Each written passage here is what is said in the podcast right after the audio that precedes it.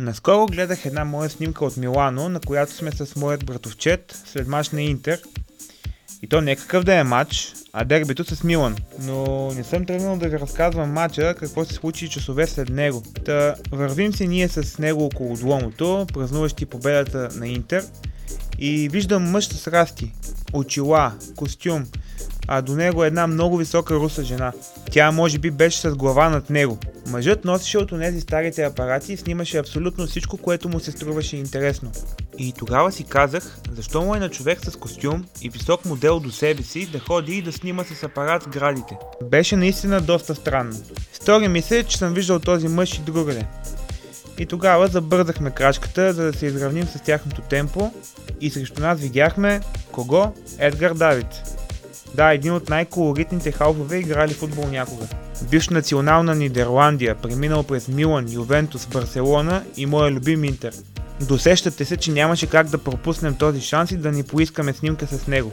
Момчетата, родени през 90-те, си спомнят Давид добре заради очилата и енергията, както и от онези рекламите на Пепси, в които участваше с звезди като Роберто Карлос, Дейвид Бекъм, Франческо Тоти и други. Веднага го помолих да се снимаме, а той насочи апарата си към мен и братовчет ми в опит да ни снима. Настъпи голям смях и след няколко думи той все пак се съгласи да си направим селфи. Междувременно момичето, онова високото русото, с което Давид беше, стоеше отстрани и просто ни гледаше безучастно. Тази история и тази снимка бяха повода да ви разкажа причината, поради която Едгар Давид носи тези очила. И не само ги носи, но и играе футбол с тях или по-точно играеше, докато беше действащ футболист.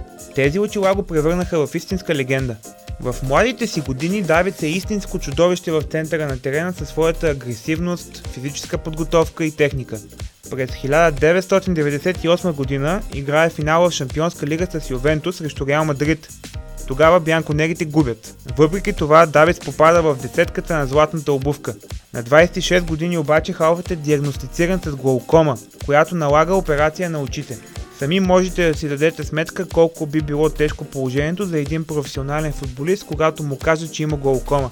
За тези, които не са запознати, ще кажа, че глаукомата е очно заболяване, което намалява зрението поради увреждане на очния нерв от високо очно налягане. От Ювентус и националният отбор на Нидерландия молят FIFA да бъде позволено на Давис да носи специални очила.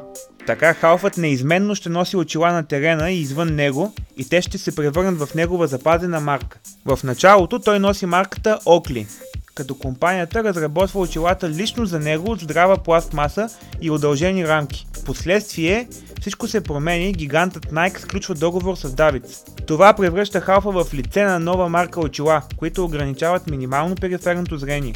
И двете страни са много доволни, печелят много пари, а очилата се превръщат в един от най-продаваните артикули за 2003 година. Спонсорски договори с Pepsi, Red Bull, марки очила, всички търсят Давид, който преодолява болестта, превръщайки я в свой инструмент, с който става истинска легенда. А за мен остана споменът от срещата ни в Милано.